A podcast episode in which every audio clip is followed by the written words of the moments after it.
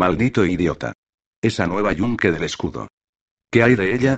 ¿No va a abrazar ella tu carga o lo que sea que hagas? No tomará ella esas almas. Tiene un dios, maldita sea. Piedra recogió las riendas. Si se cree que puede. Itkovian la detuvo con una mano. No, señor. Se ha ofrecido, como es su deber. Pero no está lista para tal carga, la mataría, destruiría su alma y eso heriría a su dios, quizá de un modo fatal. Piedra apartó el brazo, pero permaneció a su lado. Había abierto mucho los ojos. ¿Y, exactamente, qué tienes intención de hacer con... con todas esas almas? Debo encontrar un modo, piedra Menakis, de redimirlas. ¿Cómo habría hecho mi dios? ¡Qué locura! Tú no eres ningún dios. Eres un maldito mortal. No puedes. Pero debo hacerlo. Así que, ya ves, soy igual pero a la vez distinto de vuestro amigo Buque. Disculpadme, señores, por rumiar tales cosas. Sé que me aguarda una respuesta pronto, creo, y tenéis razón, haría mejor en hacer solamente un ejercicio de serena paciencia. Después de todo, me he aferrado a esto durante mucho tiempo. Haz como desees, Itkovian dijo rezongo. Hablamos demasiado, Piedra y yo. Eso es todo. Perdónanos. No hay nada que perdonar, señor. ¿Por qué no puedo tener amigos normales? Preguntó Piedra, amigos sin rayas de tigre y ojos de gato. Amigos que no lleven cien mil almas a la espalda. Ahí viene un jinete a otra compañía rezagada, quizá él sea normal. Bien sabe el embozado que va vestido como un granjero y parece lo bastante lerdo como para ser capaz de expresarse solo con frases sencillas. Un hombre perfecto. Eh. Tú. No, ¿a qué estás esperando? Anda, acércate. Por favor. La desgarbada figura que montaba lo que parecía una raza extraña de percherón hizo avanzar su montura al paso, con cautela. Hola amigos. exclamó en un dar con un acento terrible, ¿es un mal momento? Parece que discutís. ¿Discutir? Bufó Piedra, llevas viviendo demasiado tiempo en los bosques si crees que eso era una discusión. Acércate y, por el abismo, ¿cómo te hiciste con una nariz tan grande? El hombre se encogió y dudó un momento. Piedra. Le advirtió rezongo a su compañera. Después se dirigió al jinete. Es así de grosera y desagradable con todo el mundo, soldado. No estaba siendo grosera. Exclamó Piedra. Las narices grandes son como las manos grandes, eso es todo. Nadie dijo nada. Poco a poco, la cara estrecha y larga del desconocido se fue tiñendo de un profundo color escarlata. Bienvenido, señor, dijo Itkovian. Lamento que no nos hayamos conocido antes, principalmente porque al parecer la vanguardia de Broor, los Ribi y todas las demás compañías, nos han dejado atrás. El hombre consiguió asentir. Sí. Ya lo habíamos notado. Soy el mariscal supremo Paja, de los irregulares de Mot. Sus ojos pálidos y acuosos se fijaron con un parpaleo en rezongo. Bonitos tatuajes. Yo también tengo uno. Se subió una manga mugrienta y reveló una imagen deformada y confusa en el hombro manchado de polvo. No sé muy bien qué le pasó, pero se suponía que era una rana de San Antonio encima de un tocón. Claro que no es nada fácil ver esas ranas, así que puede que sea eso, ese manchón de ahí, creo que eso es la rana. Aunque podría ser un champiñón. Su sonrisa reveló unos dientes enormes, se bajó la manga y se acomodó en la silla. De repente frunció el ceño, ¿sabéis hacia dónde marchamos? ¿Y por qué tiene todo el mundo tanta prisa? Eh. Eso fue lo único que al parecer consiguió decir Rezongo, así que tomó la palabra Ikobian. Excelentes preguntas, señor. Nos dirigimos a una ciudad llamada Maurik, donde nos reuniremos de nuevo con el ejército malazano. De Maurik continuaremos hacia el sur, a la ciudad de Coral. Paja frunció el ceño. ¿Habrá una batalla en Maurik? No, la ciudad está abandonada. Es solo un lugar conveniente para llevar a cabo la reunificación. ¿Y en Coral? Es probable que allí haya una batalla, sí. Las ciudades no huyen, así que, ¿por qué nos damos tanta prisa? Itkovian suspiró. Un interrogante lleno de perspicacia, señor, un interrogante que nos conduce a poner en duda supuestos que todos los interesados daban por sabidos con anterioridad. ¿Qué? Ha dicho que buena pregunta, dijo Piedra con tono cansino. El mariscal asintió. Por eso la hice. Soy famoso por hacer buenas preguntas. Ya lo vemos, respondió ella sin inmutarse. Brod tiene prisa, dijo Rezongo, porque quiere llegar a Maurik antes que los malazanos, que al parecer marchan a un ritmo más rápido de lo que creímos posible. ¿Y? Bueno, eh, la alianza se ha convertido en una entidad un tanto inestable en los últimos tiempos. ¿Son malazanos? ¿Qué esperabas? A decir verdad, dijo Rezongo, creo que ni Brod sabía qué esperar. ¿Estás diciendo que no te sorprende este reciente cisma? ¿Cisma? Ah, ya. No. Además, es obvio por qué se mueven tan rápido los malazanos. Itkovian se inclinó hacia adelante en la silla. ¿Lo es? Paja se encogió de hombros. Tenemos a algunos de los nuestros allí, ¿tenéis espías entre los malazanos? preguntó Rezongo. Claro. Siempre los tenemos. Compensa saber lo que están tramando, sobre todo cuando estábamos luchando contra ellos. Solo porque nos aliáramos con ellos no había razón para no seguir vigilando. ¿Y por qué marchan tan rápido, Mariscal Paja? Los morantianos negros, por supuesto. Llegan cada noche y se llevan compañías enteras. Solo quedan unos cuatro mil malazanos en el camino, y la mitad de ellos son de apoyo. Dujet también se ha ido. Whiskey Hack es el que lidera la marcha, han llegado al río Maurik y están construyendo barcazas. ¿Barcazas? Claro. Para bajar flotando por el río, diría yo. No para cruzarlo ya que, de todos modos, ahí hay un vado y además, las barcazas están río abajo. Y el río, por supuesto, murmuró Rezongo, los llevará directamente a Maurik. Son solo unos cuantos días. Itkovian se dirigió al mariscal. Señor, ¿has hecho partícipe a Caladan Bro de esta información? No. ¿Por qué no? Paja se encogió otra vez de hombros. Bueno, yo y los hermanos Tronco hablamos de eso, un poco. ¿Y? Decidimos que Broor, bueno, como que se ha olvidado. Olvidado, señor. ¿Olvidado de qué? De nosotros. De los irregulares de Mot. Creemos que quizá había planeado dejarnos atrás. Arriba en el norte. En el bosque de Perro Negro. Puede que hubiera algo así como una orden por aquel entonces, algo sobre que teníamos que quedarnos mientras él iba al sur. No estamos seguros. No nos acordamos. Rezongo se aclaró la garganta. ¿Habéis considerado la posibilidad de informar al caudillo sobre vuestra presencia? Bueno, no queremos que se cabree. Creo que sí que hubo algún tipo de orden, ya sabes. Algo como largaos, quizá, largaos. ¿Por qué os iba a decir eso, Broor? Eh, es que es eso. No fue el caudillo. Fue Callor. Eso fue lo que nos confundió. No nos cae bien Callor. Por lo general no hacemos caso de sus órdenes. Así que, bueno, aquí estamos. ¿Y vosotros quiénes sois? Creo, señor, dijo Itkovian, que deberías enviarle un jinete a Broor, con tu informe sobre los malazanos. Oh, también tenemos gente allí, en la vanguardia. Intentaron hablar con el caudillo, pero Callor no hizo más que mandarles de vuelta. Eso sí que es curioso, murmuró Rezongo. Callor dice que ni siquiera deberíamos estar aquí. Dice que el caudillo se pondrá furioso. Así que ya no vamos a acercarnos más. De hecho, estamos pensando en marcharnos. Echamos de menos el bosque de Mot, aquí no hay árboles. Nos gustan los bosques. De todo tipo, acabamos de recuperar una mesa asombrosa. Pero sin patas, es como si se las hubieran partido. Si te sirve de algo, dijo Rezongo, nosotros preferiríamos que no dejarais el ejército, mariscal. En la larga cara del hombre se dibujó una expresión melancólica. Hay árboles.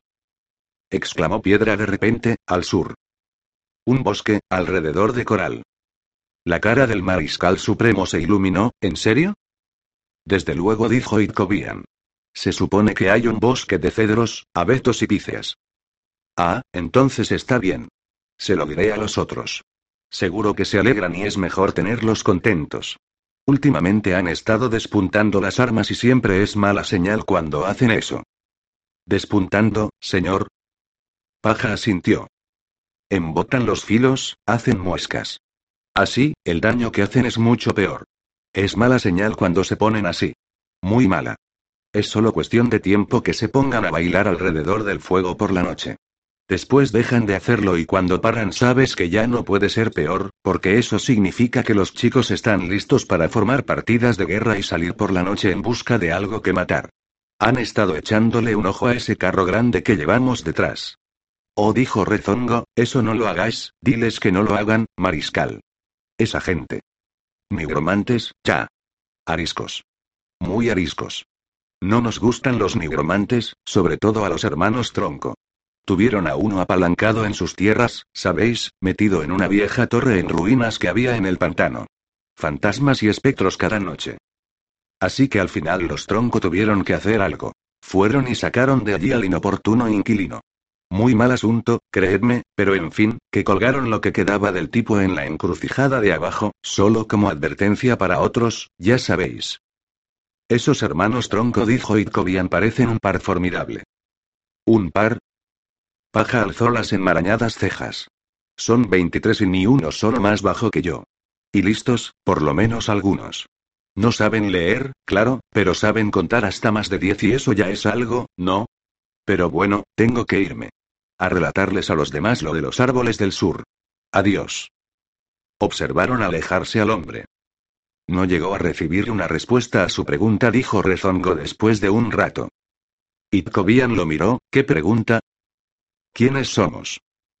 No seas idiota, dijo Piedra, sabe a la perfección quiénes somos. ¿Crees que estaba haciendo teatro? Mariscal Supremo Paja. Por el abismo, por supuesto que sí. Y os lo tragasteis los dos, ¿no? Bueno, pues yo no. Me di cuenta al instante. ¿Crees que habría que informar a Broor, señor? Le preguntó Ipkovian a Piedra. ¿Sobre qué? Bueno, sobre los malazanos, para empezar. ¿Acaso importa? De todos modos, Brod va a llegar a Maurik antes que ellos. Solo vamos a tener que esperar dos días en lugar de dos semanas, ¿y qué? Así terminamos con todo este lío mucho antes. El embozado sabrá, quizá Dujek ya haya conquistado Coral, y por lo que a mí respecta, puede quedarse con ella. En eso tienes razón, murmuró Rezongo. Itkovian apartó la mirada. Quizá la tenga. ¿En qué me estoy metiendo? ¿Qué busco todavía en este mundo? No lo sé. Me importa muy poco ese tal vidente Painita, no aceptará abrazo alguno mío, después de todo, suponiendo que los malazanos lo dejen con vida, cosa muy poco probable. Es por eso por lo que me rezago tan lejos de aquellos que darán una nueva forma al mundo. Indiferente, carente de preocupaciones. Da la sensación de que he acabado, ¿por qué no puedo aceptar la verdad? Mi Dios ha desaparecido, mi carga es ya solo mía. Quizá para mí no haya respuesta, ¿es eso lo que la nueva yunque del escudo ve cuando me mira con tanta compasión? He dejado atrás ya mi vida entera, salvo por la absurda lucha diaria de este cuerpo. Quizá haya terminado. Terminado al fin. Anímate, Itkovian dijo Rezongo, puede que la guerra haya concluido antes de que nos acerquemos siquiera, ¿no sería la guinda perfecta para este pastel? Los ríos son para beber y para ahogarse en ellos, gruñó Ethan mientras rodeaba un barril con un brazo. Whiskey Hack sonrió. Creía que tus ancestros eran marineros, dijo. Que al final recuperaron el sentido común y enterraron las puñeteras canoas de una vez por todas. Hablas con una irreverencia muy poco propia de ti, Ethan. Estoy a punto de vomitarte en las botas, amigo, ¿cómo quieres que hable? No le hagas caso a mi hija, dijo un Taur, los pies envueltos en pieles hacían un ruido seco al acercarse. La ha vencido un Daru. No menciones a esa babosa. Si se Etan. Te alegrará saber que la tal babosa lleva tres días en otra barcaza, mientras tú sufrías, le dijo Whiskey Hack. Recuperándose. Solo dejó esta porque juré que lo mataría, murmuró Ethan, se suponía que no se iba a colar por mí, maldito gusano escurridizo. Por todos los espíritus del inframundo, menudo apetito. Las carcajadas de un Taur retumbaron en el aire. Jamás creí que presenciaría tan delicioso. Oh, cállate, padre. El enorme caudillo vargastiano le guiñó un ojo a Whiskey Hack. Pues estoy deseando conocer en persona a ese hombre de Larujistán. Entonces debería advertirte que las apariencias engañan, dijo Whiskey Hack, sobre todo en el caso de Krupe. Oh, ya lo he visto, de lejos, cuando lo arrastraba de un lado a otro mi hija, al menos al principio. Y después, en los últimos tiempos observé que el papel dominante se había invertido. Cosa notable. Verás, es que Ethan es digna hija de mi mujer. ¿Y dónde está tu mujer? Se quedó en la cordillera de las caras blancas, a distancia casi suficiente como para dejarme respirar en paz. casi. Quizá, para cuando lleguemos a Coral. Whiskey Hack sonrió y se maravilló una vez más ante los dones que la amistad le había ofrecido en los últimos tiempos. La orilla en otro tiempo domesticada del río Mauric corría frente a él. Los juncos rodeaban los muelles de pesca y los postes de los amarraderos. Las viejas barcas yacían pudriéndose y medio enterradas entre los sedimentos de la orilla. La hierba crecía alta alrededor de las chozas de los pescadores que había playa arriba. El abandono y todo lo que significaba oscurecieron su humor por un momento. Incluso para mí gruñó un Braille Taur a su lado es una vista ingrata. Whiskey Hack suspiró. Nos acercamos a la ciudad, ¿verdad? El malazano asintió. Quizá un día más. Tras ellos, Etan gimió al oír eso. ¿Crees que Brod lo sabe? Creo que sí, al menos en parte. Tenemos irregulares de mod entre los mozos de cuadras y los tratantes. ¿Irregulares de mod? ¿Quién es o qué es eso, comandante? Algo parecido, aunque de lejos, a una compañía de mercenarios, caudillo. Leñadores y granjeros, en su mayor parte creados por accidente. Por nosotros, los malazanos, en realidad. Acabábamos de tomar la ciudad de Horaz y marchábamos hacia el oeste, hacia Mot, que se rindió de inmediato con la única excepción de los que vivían en las afueras, en el bosque de Mot. Duhegg no quería una compañía de renegados que se dedicaran a saquear nuestras líneas de suministros mientras nosotros nos adentrábamos en el continente, así que envió a los abrasapuentes al bosque de Mot con el objetivo de acabar con ellos. Un año y medio después seguíamos allí. Los irregulares no hacían más que marear la perdiz y las veces que decidían levantarse y luchar, era como si un dios oscuro de los pantanos los poseyera, nos dieron más de una paliza y de dos. Les hicieron lo mismo a los morantianos dorados. Al final, Duhegg nos sacó de allí, pero para entonces Brod ya se había puesto en contacto con los irregulares de Mot y los había metido en su ejército. En cualquier caso, el comandante se encogió de hombros, son una panda engañosa. Siempre vuelven, como una de esas infecciones de lombrices, algo con lo que hemos aprendido a vivir.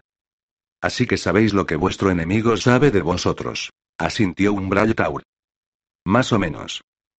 Los malazanos, dijo el vargastiano mientras sacudía la cabeza, jugáis a juegos muy complicados.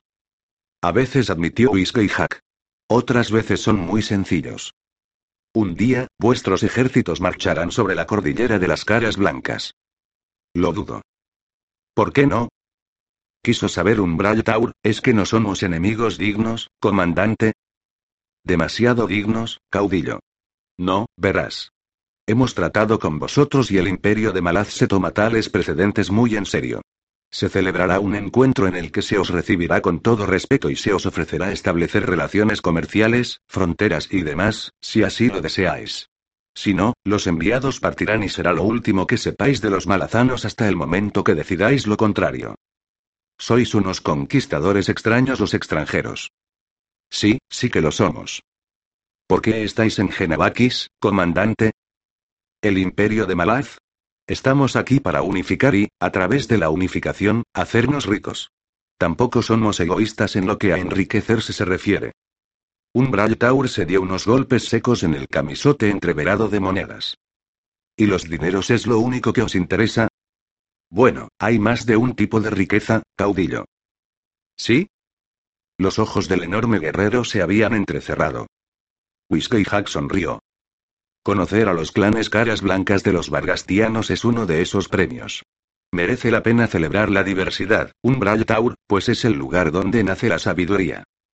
¿Palabras tuyas? No, del historiador imperial, Dwicker. ¿Y habla en nombre del imperio de Malaz? En el mejor de los casos. ¿Y este es el mejor de los casos? Whiskey Hack miró de frente los ojos oscuros del guerrero. Quizá lo sea. ¿Queréis callaros los dos? Gruñó Ethan tras ellos. Estoy a punto de morirme. Un Braille Taur se giró y estudió a su hija, que se había agachado y estaba apoyada en los barriles de grano. Una cosa dijo con voz profunda. ¿Qué? Pues que puede que no estés mareada por ir en barca, hija. ¿En serio? ¿Y entonces qué? Ethan abrió mucho los ojos, por todos los espíritus del inframundo. Instantes después, Whiskey Hack se vio obligado a inclinarse sin cumplidos y con los pies por delante, por la borda de la barcaza. La corriente empezó a tirarle de las botas y el agua pudo darles así un buen lavado. Una tormenta marina había golpeado Maurik poco tiempo después de su abandono, había derribado árboles ornamentales y había amontonado dunas de arena enredadas con algas contra las paredes de los edificios. Las calles estaban enterradas bajo una alfombra blanca de arena, una alfombra sin mácula de ondulaciones uniformes que no dejaba a la vista cuerpos ni otros detritos. Corlat cabalgaba sola por la avenida principal de la ciudad portuaria. A su izquierda había unos almacenes desgarbados y achaparrados y a la derecha edificios municipales, tabernas, posadas y tiendas de mercaderes. En las alturas, unas maromas de arrastre unían los pisos superiores de los almacenes a los tejados planos de las tiendas, festoneadas ese día de algas, como si las hubieran decorado para un festival marítimo. Aparte del suspiro constante del viento cálido, no había ningún otro movimiento por toda la calle ni en los callejones que la cortaban. Las ventanas y las puertas se abrían como agujeros negros y olvidados. Habían vaciado los almacenes y las amplias puertas correderas que daban a la calle habían quedado abiertas. Latiste Andy se acercó a los límites occidentales de la ciudad, el olor del mar que dejaba atrás daba paso a un regusto más meloso de agua dulce podrida proveniente del río que había detrás de los almacenes que tenía a la izquierda. Caladan Broor, Callor y los demás habían optado por rodear Maurik, por el interior, de camino a las marismas, Arpía se adelantó volando durante un tiempo antes de desviarse otra vez. Corlat jamás había visto a la matrona de los grandes cuervos tan alterada. Si era cierto que la pérdida de contacto significaba que algo había destruido tanto a Anomanderrake como a Engendro de Luna, entonces Arpía había perdido a su señor y el nido de su bandada. Nociones desagradables, ambas. Más que suficiente para encorvar de desesperación las alas del gran cuervo cuando continuó su camino hacia el sur, una vez más. Corlat había decidido cabalgar sola y tomar una ruta más larga que los otros, a través de la ciudad. Después de todo, no había necesidad de darse prisa y la anticipación tenía la costumbre de alargar cualquier espera inmóvil. Mejor entonces prolongar el acercamiento a un ritmo más controlado. Había muchas cosas en las que había que pensar, después de todo. Si su señor se encontraba bien, entonces tendría que plantarse delante de él y poner fin formalmente a su servicio. Acabaría así con una relación que había existido durante 14.000 años, o, más bien, la suspendería durante un tiempo. Durante los años de vida que le quedarán a un hombre mortal. Y si alguna calamidad le hubiera sucedido a Anomanderrake, Corlat se encontraría siendo la comandante de mayor rango de la docena de Tistean y que, como ella, habían permanecido con el ejército de Bro. Acortaría esa responsabilidad, no tenía ningún deseo de regir a su pueblo. Los dejaría libres para que decidieran su propio destino. Anomanderra que había unificado a esos Cisteandi con la fuerza de su personalidad, una cualidad que ésta sabía de sobra que no compartía.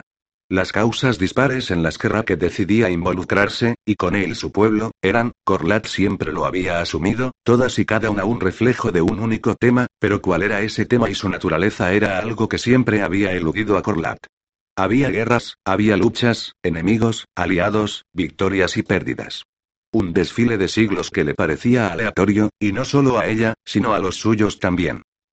Se le ocurrió entonces una idea que se retorció como un cuchillo romo en su pecho. Quizás que estaba igual de perdido. Quizás esta interminable sucesión de causas refleja su propia búsqueda. Yo siempre había asumido un objetivo sencillo, quería darnos una razón para existir, tomar sobre nosotros la nobleza de otros. Otros para los que la lucha significaba algo. ¿No era ese el tema que subyacía a todo lo que hemos hecho? ¿Por qué dudo ahora? ¿Por qué creo ahora que, si existe en realidad algún tema, es algo diferente? Algo mucho menos noble. Corlat intentó desprenderse de esos pensamientos antes de que la arrastraran a la desesperación. Pues la desesperación es la mayor enemiga de los cis de Andy. Con qué frecuencia he visto a los míos caer en el campo de batalla y he sabido, en lo más hondo de mi alma, que mis hermanos y hermanas no murieron porque fueran incapaces de defenderse. Murieron porque habían decidido morir. Asesinados por su propia desesperación. Nuestra mayor amenaza, nos aleja a Nomanderrake de la desesperación, ¿es ese su único propósito, su único objetivo? ¿Es que el tema es la negación? Si es así, entonces, querida Madre Oscuridad, tenía razón al intentar confundir nuestro entendimiento, al intentar evitar que llegáramos a comprender su único y patético objetivo. Y yo, yo jamás debería haberme puesto a reflexionar, jamás debería haberme abierto paso hasta esta conclusión. No hay satisfacción alguna en descubrir el secreto de mi Señor.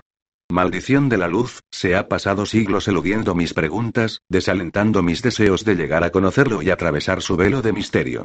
Y eso me ha hecho daño, lo he atacado más de una vez y él se ha plantado ante mi ira, mi frustración. Sin decir nada. Elegir no compartir. Lo que yo había visto como arrogancia, como un comportamiento condescendiente del peor tipo, suficiente para ponerme furiosa. Ah, mi señor, te aferraste a la misericordia más dura. Y si la desesperación nos invade a nosotros, a ti te invade multiplicada por cien. Corlat supo entonces que no dejaría libres a los suyos. Al igual que Raque, no podía abandonarlos y, al igual que Raque, no podía darle voz a la verdad cuando le rogaran, o le exigieran, una justificación. Y por tanto, si es momento llegar a pronto, no me quedará más remedio que encontrar la fuerza necesaria, la fuerza para liderar a mi pueblo, la fuerza para ocultarle la verdad. Oh, Whiskey Hack, ¿cómo podré contarte esto? Nuestros deseos eran simples. Absurdamente románticos. El mundo no alberga paraíso alguno para ti y para mí, querido amante. Así pues, lo único que puedo ofrecerte es que te unas a mí, que te quedes a mi lado. Y le ruego a la Madre Oscuridad, le ruego con todo mi aliento, que, para ti, sea suficiente. Las afueras de la ciudad se extendían por el borde del río en una cinta dispersa y destartalada de chozas de pescadores, cabañas de ahumado y redes puestas a secar, todo ello maltratado por la tormenta y salpicado de basura. El asentamiento subía río arriba, hasta el borde mismo de las marismas y, de hecho, una decena de chozas construidas sobre pilares y conectadas por pasarelas elevadas traspasaban la extensión llena de juncos del propio barro. Dos líneas de postes a ese lado del río jalonaban la amplia trinchera submarina que se había excavado y que conducía al borde de las marismas, donde se habían construido unas plataformas anchas y sólidas. La desembocadura del río Mauric, al este, era impracticable para todo lo que no fuera las embarcaciones de menor calado, ya que el fondo cambiaba constantemente bajo el choque de la marea y la corriente, y levantaba capas escondidas de arena en apenas unas cuantas campanadas, después se las volvía a llevar para crear más en otro sitio. Los suministros que se traían río abajo se descargaban al oeste de la desembocadura, allí, en las marismas. El caudillo, Cayor, el escolta Urlochel y el segundo al mando de Corlat, Orfantal, se encontraban sobre la plataforma, con los caballos atados en el camino, en el borde interior de la platier. Los cuatro hombres miraban río arriba. Corlat guió su caballo a la pasarela que unía la ciudad con la platier. Cuando llegó al pequeño cerro del camino elevado, Latiste Andy vio la primera de las barcazas malazanas. Dedujo que en su construcción había intervenido la hechicería. Eran barcas sólidas y robustas, anchas y de fondo plano. Unos troncos inmensos, sin tallar, enmarcaban los cascos. Prácticamente la mitad de cada cubierta iba tapada por unas lonas. Corla vio no menos de 20 desde su atalaya. Incluso utilizando hechicería, construirlas ha debido de ser una empresa inmensa. Claro que, haber podido terminarlas tan rápido. Ah, así que eso era lo que estuvieron remando los morantianos negros durante tanto tiempo, si es así, Dujek y Hag lo tenía todo planeado desde el principio. Varios grandes cuervos rodeaban la flotilla y en sus chillidos agudos había una burla audible. En la primera barcaza vieron soldados, bargastianos y caballos. En el borde interior de la plataforma, Corlat se detuvo junto a los caballos del grupo de bienvenida y desmontó. Un ribile recogió las riendas. Latiste Andy y se lo agradeció con un asentimiento y cruzó sin prisas la plataforma para colocarse junto a Caladan Bro. El rostro del caudillo era impenetrable, mientras que el de Cayor mostraba una expresión crispada, desdeñosa y desagradable. Orfantal fue a reunirse con Corlat y se inclinó para saludarla. Hermana dijo en la lengua nativa de los dos, ¿fue agradable el paseo por Mauric? ¿Cuánto tiempo llevas aquí, hermano? Quizá campanada y media. Entonces no lamento nada. El hombre sonrió. Y una campanada y media silenciosa, además. Casi el tiempo suficiente como para volver loco a un tiste Andy. Mentiroso. Podemos quedarnos en silencio absoluto durante semanas enteras, como tú bien sabes, hermano. Ah, pero eso carece de emoción, ¿verdad? Lo sé por mí mismo, me limito a escuchar el viento y así no me inquieto. Corlac lo miró, carece de emoción, tus mentiras no son ninguna broma. Y me atrevería a decir, continuó Orfantal, que la tensión sigue subiendo. Vosotros dos, gruñó Cayor, hablad un idioma que entendamos todos, si es que tenéis que hablar. Aquí ya ha habido disimulo suficiente para toda una vida. Orfantal lo miró y le contestó en Daru. Supongo que no te referirás a tu vida, ¿verdad? El antiguo guerrero le enseñó los dientes con un gruñido silencioso. Ya es suficiente, dijo Brood con voz profunda. Preferiría que los malazanos no nos vieran discutiendo. Corlat distinguió entonces a Whiskey Hack, de pie, cerca de la amplia proa roma de la primera barcaza. Llevaba el casco puesto y la armadura completa. A su lado estaba un Braille Taur, con el camisote de monedas resplandeciendo al sol. Era obvio que el vargastiano estaba disfrutando del momento, erguido e imperioso, con las dos manos posadas en los mangos de las hachas de guerra que llevaba sujetas a las caderas. El portaestandartes, Artantos, rondaba en segundo plano con los brazos cruzados y una leve sonrisa en el rostro delgado. Había soldados tripulando la nave, se gritaban unos a otros al guiar la barcaza entre los postes. La maniobra se llevó a cabo con habilidad y la enorme barca dejó atrás las corrientes más fuertes y se deslizó con suavidad por el acceso. Corlat lo observó todo con los ojos puestos en Whiskey Hack, que a su vez también la había visto, cuando la barca se acercó a la platier. Los crujidos y chirridos de la embarcación al aproximarse al embarcadero apenas rompieron el silencio. Salieron soldados con marumas por el costado y se subieron a la plataforma para amarrar la nave. En el río, las otras barcazas comenzaban a arrimarse a la orilla para empezar a desembarcar igualmente en la playa embarrada. Ethan apareció entre su padre y Whiskey Hack, se abrió camino y saltó a la platier. Su rostro carecía de color y casi se le habían doblado las piernas. Orfantal se precipitó a ofrecerle un brazo para que se apoyara, brazo que la mujer apartó de un empujón con un gruñido desdeñoso antes de pasar tambaleándose junto a ellos hacia el otro extremo de la platier. Bien pensado, bramó un Taur con una carcajada. Pero si valoras en algo tu vida, diste Andy, deja a la muchacha con su grávida desdicha. Caudillo. Gracias por el recibimiento formal.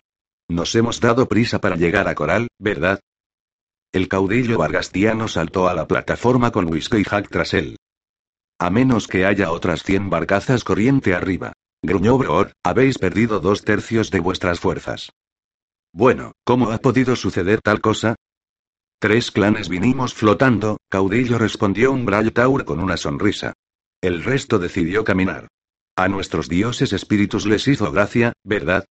Aunque, debo admitir que fueron sonrisas amargas.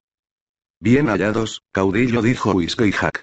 Como no teníamos las naves necesarias para llevar todas las fuerzas, Brazo decidió dividir el ejército. ¿Y en el nombre del embozado, se puede saber dónde está? Preguntó Cayor. Como si tuviera que preguntarlo. Añadió. Whiskey Hack se encogió de hombros. Los morantianos negros los están llevando. A Coral, si soltó Cayor de repente, ¿con qué fin, malazano? ¿Para conquistar la ciudad en nombre de tu imperio? Dudo que eso sea posible, respondió Whiskey Hack. Pero si lo fuera, ¿tanto resentirías llegar a una coral ya pacificada, Cayor? Si tu sed de sangre necesita aplacarse. Nunca he de soportar la sed durante mucho tiempo, Malazano dijo Cayor, una mano enguantada se alzaba ya hacia la espada bastarda que llevaba atada a la espalda. Parece, dijo Brood sin hacerle caso a Cayor, que ha habido cambios considerables en lo que habíamos acordado que era un plan sólido. De hecho, continuó mientras posaba los ojos en la barcaza, es obvio que cuando ese plan se creó, vosotros ya teníais planeado el engaño, desde el comienzo. No estoy de acuerdo, dijo Whiskey Hack. Del mismo modo que tú tenías tu propio plan privado con engendro de luna y lo que pretendiera hacer con él, nosotros decidimos que lo mejor era concebir algo parecido. El precedente es tuyo, caudillo, así que no creo que estés en posición de quejarte de nada. Comandante dijo Brood entre dientes, nuestra intención jamás fue que Engendro de Luna lanzara un ataque preventivo contra Coral para sacar ventaja sobre nuestros supuestos aliados. El ritmo al que nos hemos atenido ha sido con intención de llevar a cabo un esfuerzo combinado. Y Dujet sigue estando de acuerdo contigo, caudillo. Como yo. Dime, ¿Arpía ha conseguido acercarse a Coral? Intenta hacerlo una vez más. Y lo más probable es que la expulsen una vez más. Lo que significa que no tenemos información sobre los preparativos que se están llevando a cabo contra nosotros. Si el vidente Painita o sus asesores tienen aunque sea un mínimo de perspicacia militar, nos habrán tendido una trampa, algo en lo que no podemos evitar caer solo con acercarnos a las murallas de coral. Caudillo, nuestros morantianos negros han trasladado al capitán Parran y a los abrasapuentes a menos de 10 leguas de la ciudad, pretenden acercarse de forma subrepticia y descubrir así lo que han tramado los painitas. Pero con los abrasapuentes solo no basta para contrarrestar esos esfuerzos, sean los que sean. Por tanto, Dujek lidera a 6.000 de su oeste, trasladados por los morantianos negros, con la intención de destruir lo que hayan planeado los painitas. ¿Y por qué deberíamos creerte, en el nombre del embozado? Preguntó Cayor. No has hecho otra cosa que mentir, desde el principio. Whiskey Hack se encogió de hombros una vez más. Si seis mil soldados malazanos son suficientes para tomar Coral y destruir al dominio painita, entonces es que hemos subestimado seriamente a nuestro enemigo, y no creo que sea el caso. Creo que la lucha va a ser intensa y que vamos a necesitar la poca o mucha ventaja que podamos lograr de antemano. Comandante dijo Brood, las fuerzas painitas se han visto aumentadas por cuadros de magos así como por esos cóndores antinaturales.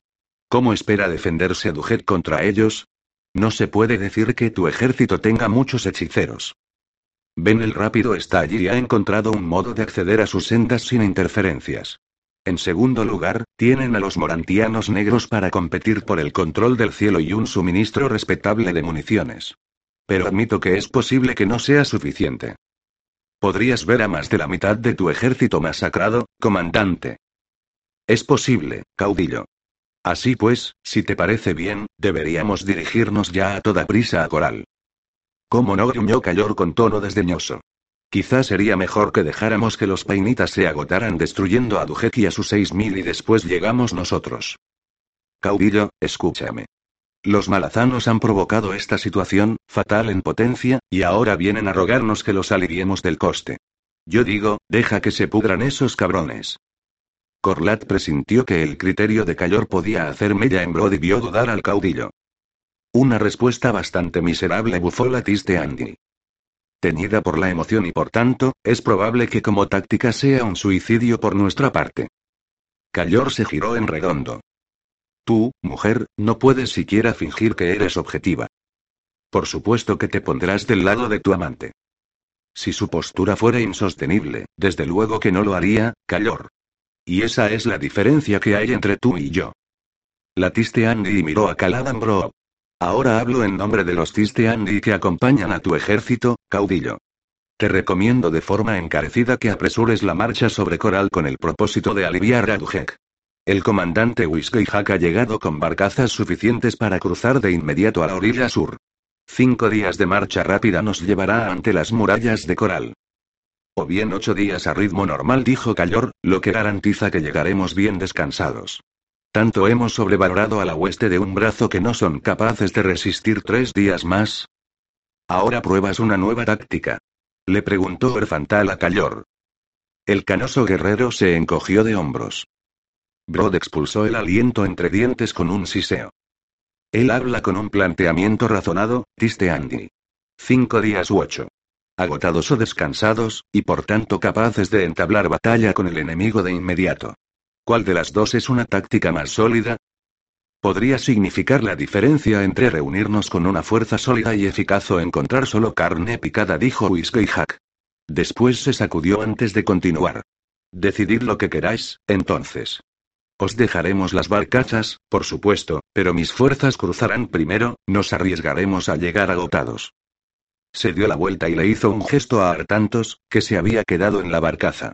El portaestandartes asintió, estiró los brazos y recogió media docena de banderines de señales, después se dirigió a popa. Ya habías anticipado esto, Siseo Cayor, ¿verdad? Que tú ganarías al final, sí. Creo que sí.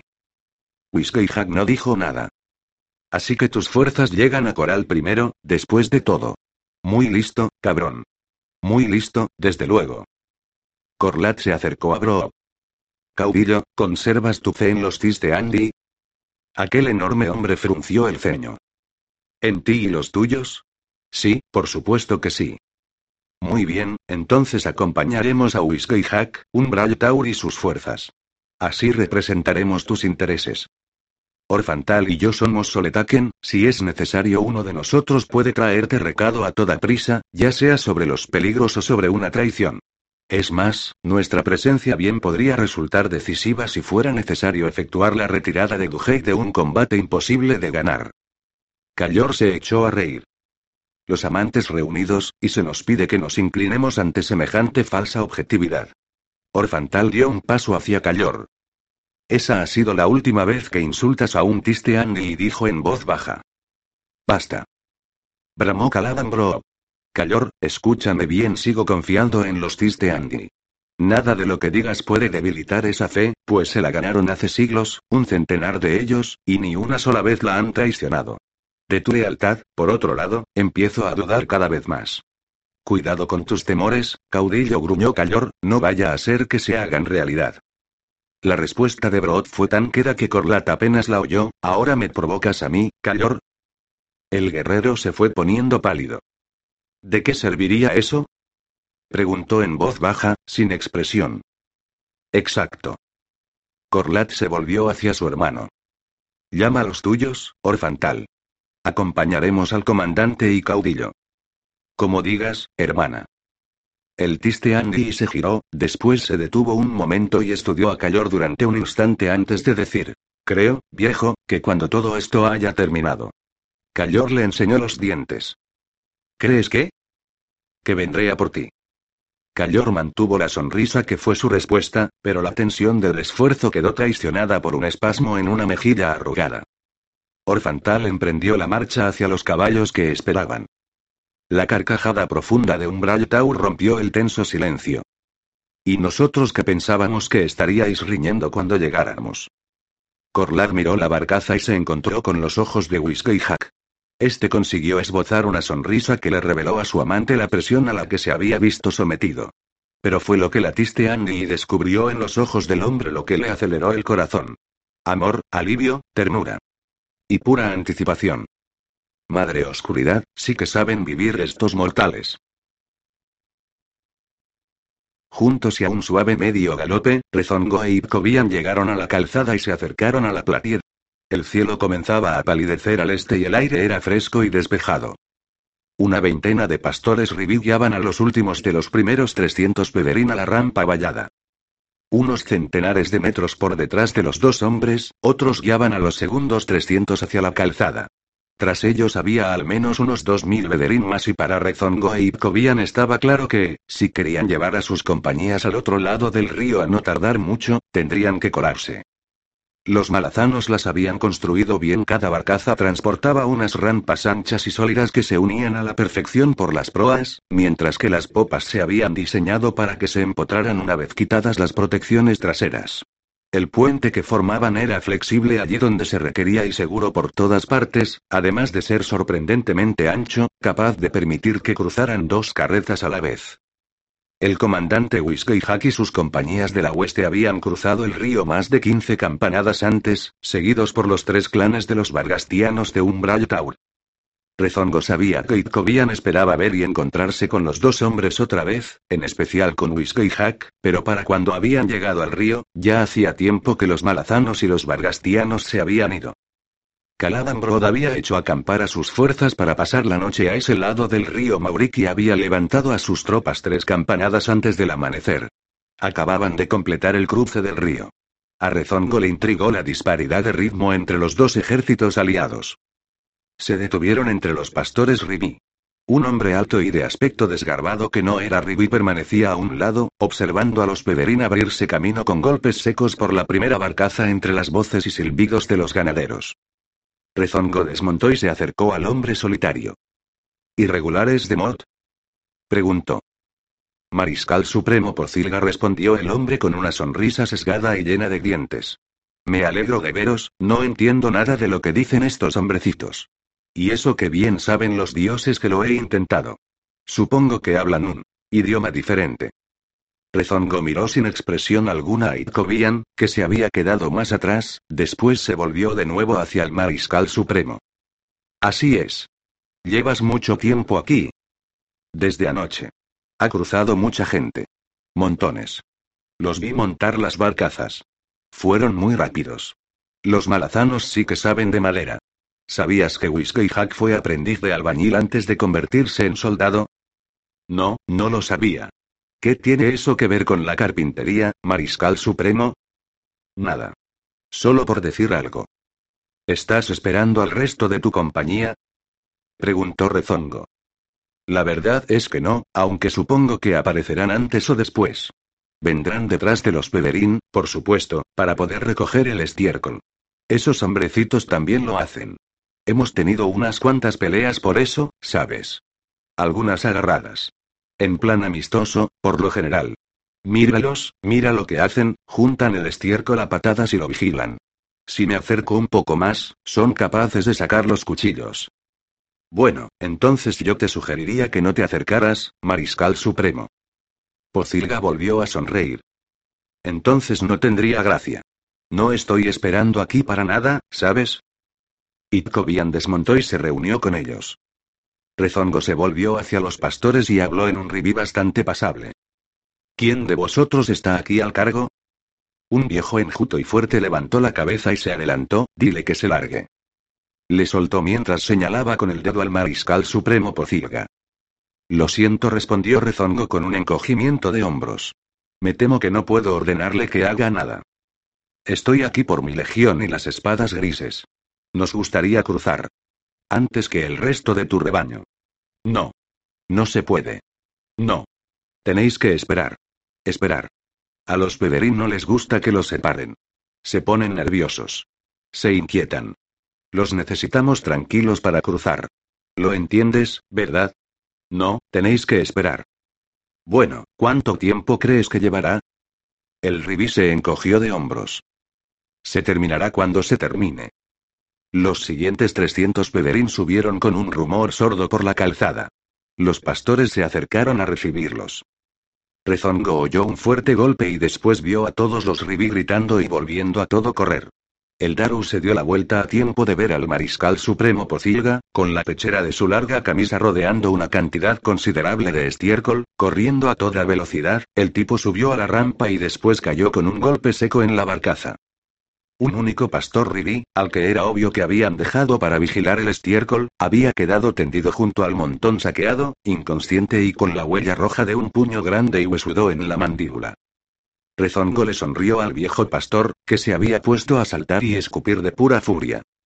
Itkovian se acercó a él. Señor, ¿lo has visto? Pues no, solo la última parte. Ese puñetazo salió de la nada, yo ni siquiera lo vi acercarse. El pobre Ribí se derrumbó como un saco de... de... estiércol.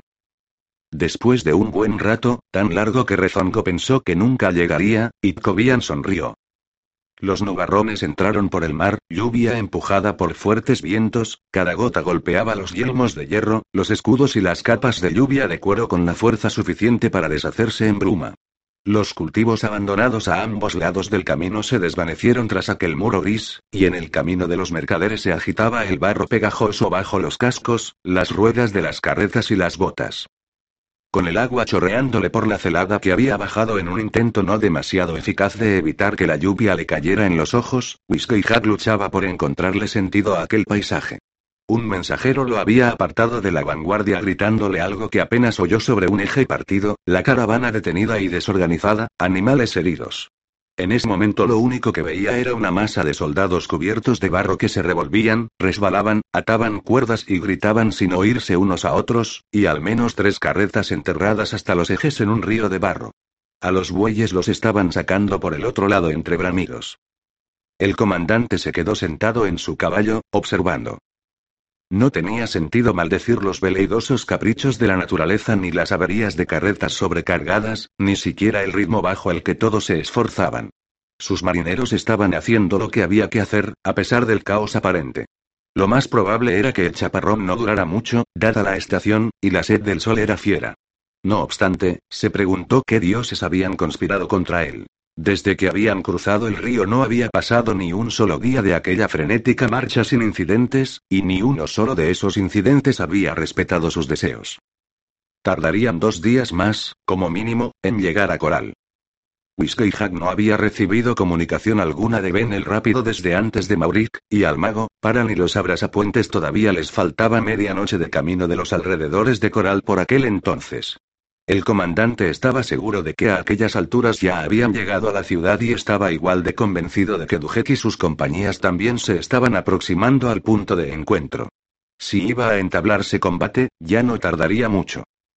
Whiskey Hat le dio la vuelta al caballo y, por el borde de la pista, azuzó a la cansada bestia para regresar a la vanguardia. La noche estaba cayendo a toda prisa y tendrían que parar durante al menos unas cuantas campanadas. Podría disponer entonces de un precioso tiempo a solas con Corlat. Los rigores de la marcha los habían mantenido separados con demasiada frecuencia y si bien Corlat y él continuaban creyendo que aún no se podía descartar del todo al señor de la Tiste Andy, Anomanderrake, la mujer había asumido en todos los aspectos el papel de comandante entre sus Tiste Andy. Un mando frío, lejano, centrado exclusivamente en el despliegue de sus hermanos y hermanas. Estos estaban, bajo la dirección de su nueva comandante, explorando Kurald Galan, su senda de la oscuridad, haciendo uso de su poder en un esfuerzo por purgarla de la infección del dios tullido.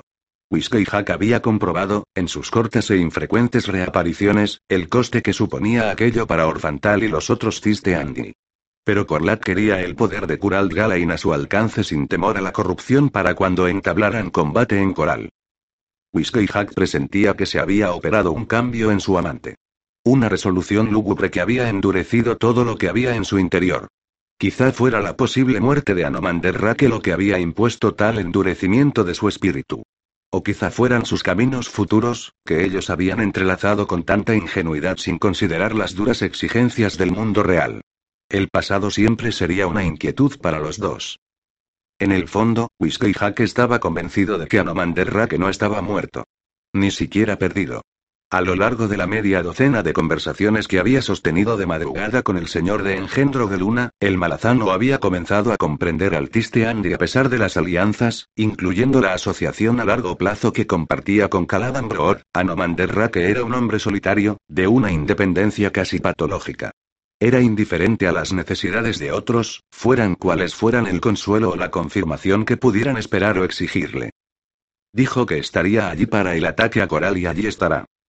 Entre las tinieblas grises que tenía por delante distinguió la vanguardia, una mata apiñada de oficiales montados que rodeaban al quinteto compuesto por un Taur, Ethan, Cafal, Krupe y Corlat, que ocupaban el camino. Algo más allá, Whiskey Hack vio que el cielo comenzaba a despejarse. Estaban a punto de abrirse paso y salir de una vez del chaparrón y Siopon les sonreía, a tiempo de parar y preparar una comida caliente a la luz cálida del atardecer antes de continuar. Estaba presionando demasiado a sus cuatro mil soldados. Eran los mejores que había mandado jamás, pero les estaba exigiendo lo imposible. Aunque el malazán no lo entendía, la repentina falta de fe de Caladan Broad había alterado a Whiskey Hack más de lo que estaba dispuesto a admitir ante nadie, ni siquiera ante Corlat. Una marcha rápida por parte de las fuerzas combinadas quizá hubiera hecho vacilar al vidente, ver la llegada de una legión tras otra le daría a cualquier comandante enemigo motivos sobrados para retirarse de cualquier combate que pudiera haber entablado con Dujek.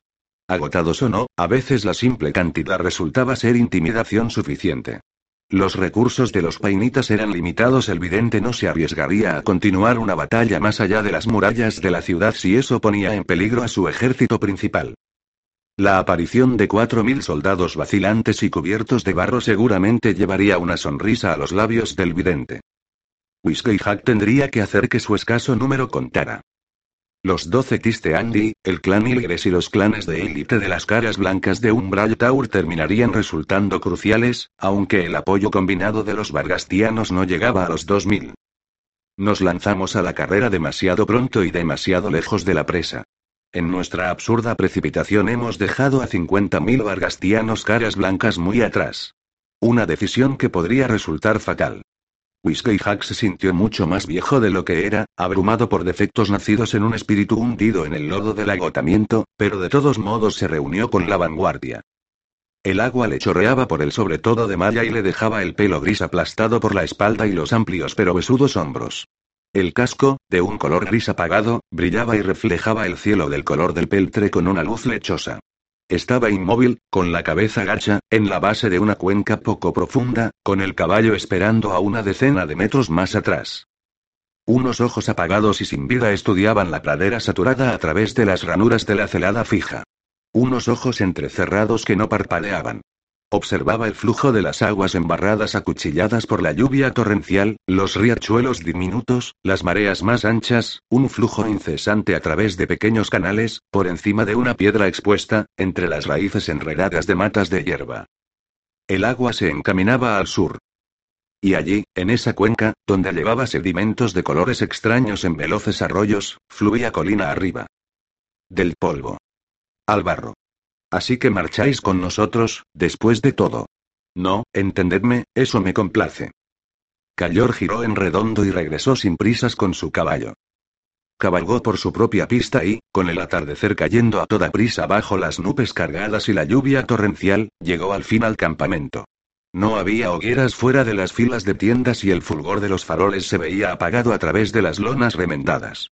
Los pasillos embarrados estaban atestados de grandes cuervos, agazapados e inmóviles bajo el diluvio. Cayor se detuvo ante la tienda de mando de Caladan desmontó y entró. El escolta, Urlochel, se encontraba junto a la solapa, presente como mensajero de Brood por si surgiera la necesidad. El joven estaba demacrado y medio dormido en su puesto. Cayor no le hizo caso, se levantó la celada y pasó junto a él. El caudillo estaba derrumbado en una silla de campo, cosa poco propia de él, con el martillo descansando en sus muslos. No se había molestado en limpiarse el barro de la armadura ni de las botas. Sus ojos extrañamente bestiales se alzaron, observaron la presencia de Cayor y después volvieron a bajar. He cometido un error, dijo con voz profunda. Estoy de acuerdo, caudillo. Eso se ganó la atención agudizada de Bro. Debes de haber entendido mal. No lo he entendido mal. Deberíamos habernos unido a Whiskey Hack. La aniquilación de la hueste de un brazo, por mucho que eso pudiera complacerme personalmente, será un desastre táctico para esta campaña. Todo eso está muy bien, cayó bramó pero ya no hay mucho que podamos hacer. La tormenta pasará, caudillo. Puedes subir el ritmo llegada la mañana, quizá podamos ahorrar un día. Pero estoy aquí por otra razón. Una razón que tiene relación, de forma muy oportuna, con nuestro cambio de opinión. Escúpelo de una vez por todas, Cayor, o cállate. Me gustaría ir a reunirme con Whiskey Hack y Corlat. ¿Con qué fin? Disculparte. Cayor se encogió de hombros. Si eso ayuda en algo. Pero en realidad, pareces olvidar mi experiencia. A pesar de lo mucho que pueda desagradaros a todos, lo cierto es que yo ya caminaba por esta tierra cuando los Glanimas no eran más que niños. He comandado ejércitos de cien mil hombres. He extendido el fuego de mi ira por continentes enteros y me he sentado solo en tronos elevados. ¿Comprendes lo que quiero decir? Sí. Nunca aprendes, Callor. Está claro, soltó el otro que no has comprendido nada. Yo conozco el campo de batalla mejor que cualquier hombre vivo, incluyéndote a ti. A los malazanos parece haberles ido muy bien en este continente sin tu ayuda. Además, ¿qué te hace pensar que Whiskey y Jacob Hake van a escuchar tus sugerencias? Son hombres racionales, caudillo. Y al parecer también se te ha olvidado otra cosa sobre mí. Cuando desenvaino la espada, no me he enfrentado a una derrota en cien mil años. Cayor, tú eliges bien a tus enemigos. ¿Has cruzado el fil o alguna vez con Anomander Rake? ¿Con Dasemultor? ¿Con Melena Gris? ¿Con el primero entre los Segulé? No tuvo que añadir, conmigo. No voy a enfrentarme a ninguno de ellos en coral gruñó Cayor. Solo con videntes del dominio, Urdomen, Septarcas. Y quizás a uno o dos Chaim Chemalle. Creía que ya no quedaba ninguno, caudillo. Quizá sí. O quizá no. Me sorprende un tanto, Cayor, tu repentino. Celo. El alto guerrero se encogió de hombros. Me gustaría remediar mi desacierto, eso es todo. ¿Me das permiso para unirme a Whiskey Hack y Corlat? Brod lo estudió un momento y después suspiró y agitó un guantelete salpicado de barro. Vete. Cayor se dio la vuelta y salió de la tienda. Fuera, se acercó a su caballo. Unos cuantos desdichados grandes cuervos, acurrucados bajo una carreta, fueron los únicos testigos de su repentina sonrisa. Los témpanos que sobresalían por la costa rocosa estaban anegados de un agua oscura y manchada. Lady Envidia observó a Baljag y Garat, que cruzaron esa agua chapoteando hacia la playa boscosa. Con un suspiro, abrió el velo de su senda lo suficiente para permitirle cruzar sin mojarse. Ya estaba más que harta de mares bravos, agua negra, montañas de hielo sumergidas y lluvia gélida, y se estaba planteando la idea de elaborar una maldición adecuada, y por supuesto eficaz, para echárselas a Neruse y a Berú, a la dama por su fracaso a la hora de mantener un orden razonable sobre sus aguas y al señor por su evidente y absurda indignación al ver que lo explotaban de tal manera. Por supuesto, cabía la posibilidad de que la maldición debilitara el panteón un poco más y eso quizá no se comprendiera muy bien. La dama suspiró. Así que debo privarme a ese placer. O al menos suspenderlo durante un tiempo. Oh, bueno. Al darse la vuelta vio a Senú, Turule y Mod que bajaban trepando por la capa de hielo casi vertical que llevaba al témpano. Momentos después, los segulés se abrían camino chapoteando hasta la orilla. Lana Stock se había desvanecido poco antes y había reaparecido bajo los árboles, justo enfrente de ellos. Lady Envidia se bajó del borde dentado y ribeteado de escarcha de la calle del metro y emprendió el camino sin prisa hacia el puente de hielo. Se acercó a la línea caída de rocas de la playa donde se habían reunido los demás. Al fin. Dijo al llegar mientras subía con cuidado al musgo empapado cerca de donde se encontraba Lana Stock. Unos cedros enormes se adentraban en la oscuridad de la cuesta que trepaba, escarpada y escabrosa, por la ladera de la montaña detrás de la Glanimas. Lady Envidia se quitó unas motas de nieve de la telaba y estudió el nada acogedor bosque por un momento. Después clavó los ojos en Lana Stock. El hielo se deslizaba en astillas largas y estrechas por las espadas que mantenían embarada a la Glanimas. Trozos de escarcha blanca cada vez más grandes morían en la cara marchita de la criatura no muerta. Oh, querida, te estás descongelando. Yo iré por delante, dijo Lana Stock. Hace poco que ha pasado gente por esta orilla. Más de 20, menos de 50, algunos con cargas pesadas. Ah, ¿sí? Lady Envidia miró a su alrededor y no vio ninguna señal que indicase que alguien hubiera caminado por donde ellos se encontraban, ¿estás segura? Oh, da igual. No he dicho nada. Bueno. ¿Y en qué dirección caminaban? La Glanimas miró al este. La misma que nosotros. Qué curioso. Y, dime, ¿por casualidad podremos alcanzarlos? No es muy probable, señora. Están quizá unos cuatro días por delante. Cuatro días. Entonces han llegado a Coral. Sí, ¿deseas descansar o quieres que continuemos? Lady Envidia se volvió para examinar a los otros. Balhack todavía tenía una punta de lanza en el hombro, aunque parecía estar saliéndole poco a poco y la hemorragia se había reducido de forma considerable. Le hubiera gustado haber curado la herida de la AI, pero la bestia no la dejaba acercarse lo suficiente. Garat parecía sano, aunque una sólida masa de viejas cicatrices habían grabado el pelo moteado del perro. Los tres Segulé habían llevado a cabo las reparaciones que habían podido en armaduras y armas y estaban esperando con las máscaras recién pintadas.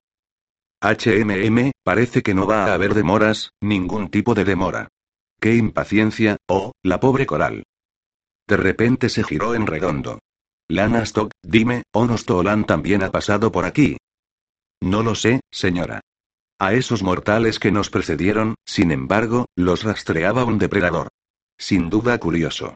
No percibo ningún tipo de violencia persistente en esta zona, así que es probable que la bestia los abandonara una vez que hubiera medido toda su fuerza.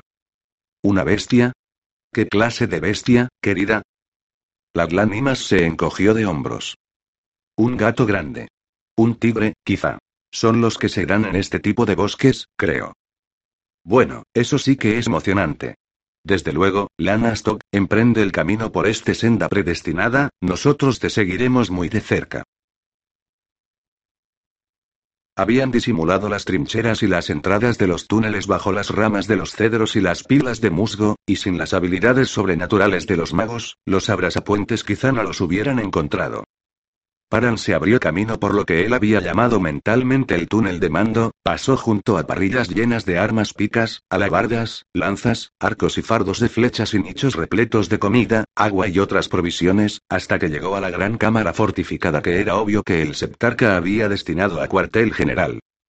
Ben el rápido y su variopinto cuadro de magos se encontraban agachados o tirados en una especie de media luna cerca del otro extremo, más allá de la mesa de los mapas. Parecían un atajo de ratas de agua que acabaran de tomar posesión de la madriguera de un castor. Al pasar, el capitán le echó un vistazo a la gran piel pintada que habían prendido a la mesa, sobre ella los painitas habían dibujado un mapa de lo más útil y oportuno de todo el laberinto de túneles y trincheras, así como la ubicación de suministros y de qué tipo eran, los accesos y las salidas. De acuerdo, dijo Parran al reunirse con los magos, ¿qué tenéis? En Coral alguien cayó en la cuenta, dijo Ben el rápido. De que este sitio debería tener una compañía metida aquí, como una especie de guardia. Trote le estaba echando un ojo a la ciudad y los vio salir. Llegarán aquí en una campanada. Una compañía. Paran frunció el ceño, ¿y qué significa eso en términos painitas? 400 beclitas, 20 urdomen, 4 videntes del dominio, uno de ellos de alto rango y con toda probabilidad hechicero. ¿Y qué accesos crees que van a utilizar? Los tres más escarpados respondió Eje mientras metía una mano para rascarse bajo la camisa de pelo. Se meten por debajo de los árboles, montones de altibajos, lo que significa que a los pobres cabrones les va a costar invadir nuestras posiciones cuando empecemos el follón. Paran se volvió para estudiar el mapa. Suponiendo que sean flexibles, ¿qué elegirán como alternativa? La rampa principal dijo Ben el rápido, y se levantó para reunirse con él. Después dio unos golpecitos en el mapa. La que habían planeado utilizar en la marcha descendente para tendernos la emboscada. No tienen donde refugiarse, pero sí pueden trabar escudos por delante y hacer la tortuga. Bueno, solo somos 40. ¿Municiones? El mago se dio la vuelta y miró a Eje, que hizo una mueca agria. Andamos escasos. Quizá, si las usamos bien, podamos aplastar a esa compañía, pero entonces el vidente sabrá lo que se cuece y mandará 20.000 montaña arriba. Si no aparece Dujet pronto, vamos a tener que largarnos de aquí, capitán. Ya lo sé, Eje, por eso quiero que reserves los malditos y los incendiarios, quiero estos túneles minados. Si tenemos que largarnos, no dejamos en este fuerte más que barro y cenizas. El zapador se quedó con la boca abierta. Capitán, sin los malditos y los incendiarios, al vidente no le hará falta enviar a nadie tras esta compañía, nos borrarán del mapa. Suponiendo que queden suficientes para reagruparse y subir por la rampa principal. En otras palabras, Eje, reúne a los zapadores y poneos manos a la obra, quiero el guiso más fuerte que podáis cocinar para esos tres caminos ocultos. Si podemos hacer que parezca que todo el ejército malazano está aquí, mejor aún. Si podemos asegurarnos que ni un solo soldado de esta compañía sale vivo, habremos conseguido el tiempo que necesitamos. Cuantas menos certezas tenga el vidente, más seguros estaremos nosotros. Así que cierra esa boca y vete a buscar a Seto y a los demás. Ha llegado vuestro momento de gloria, Eje, así que, venga. El hombre se escabulló de la cámara murmurando algo. Paral miró entonces a los otros. Un hechicero vidente del dominio, has dicho. De acuerdo, debe caer lo antes posible, en cuanto empiece la fiesta. ¿Qué tenéis en mente, caballeros? Patas sonrió. La idea es mía, capitán. Es clásica y letal, sobre todo porque nadie se lo espera. Ya he completado el ritual, lo he dejado preparado, lo único que ven el rápido tiene que hacer es decirme cuando ha visto al cabrón. ¿Qué clase de ritual, patas? De los ingeniosos, capitán. Perlazul me ha prestado el hechizo, pero no puedo describirlo y tampoco puedo escribirlo y enseñártelo.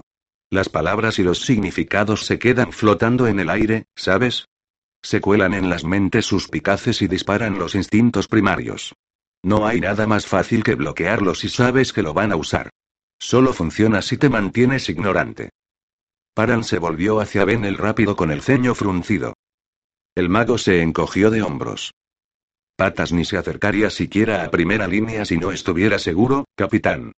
Yo haré la posición del vidente del dominio como me ha pedido. Y tendré un par de cosas de reserva por si el asunto se tuerce. Eje se reservará un fullero, capitán añadió Perlazul, con el nombre del mago en él. Literalmente interpuso Déditos, y eso sí que cambia las cosas, con Eje siendo mago y demás. ¿Sí? ¿Y cuántas veces han cambiado las cosas en el pasado, Déditos? Bueno, eh, ha habido una larga serie de, eh, circunstancias atenuantes. Por el abismo dijo Paran sin aliento. Ven, si no acabamos con ese hechicero, vamos a servirles de abono a las raíces. Ya lo sabemos, capitán. No te preocupes. Lo vamos a machacar antes de que suelte ni una chispa. Paran suspiró. Déditos, búscame a Rapiña, quiero que saquen de aquí estos arcos y que se los entreguen a todo aquel que carezca de munición o no disponga de un hechizo, con 20 flechas para cada uno, y quiero también que tengan picas. Sí, señor.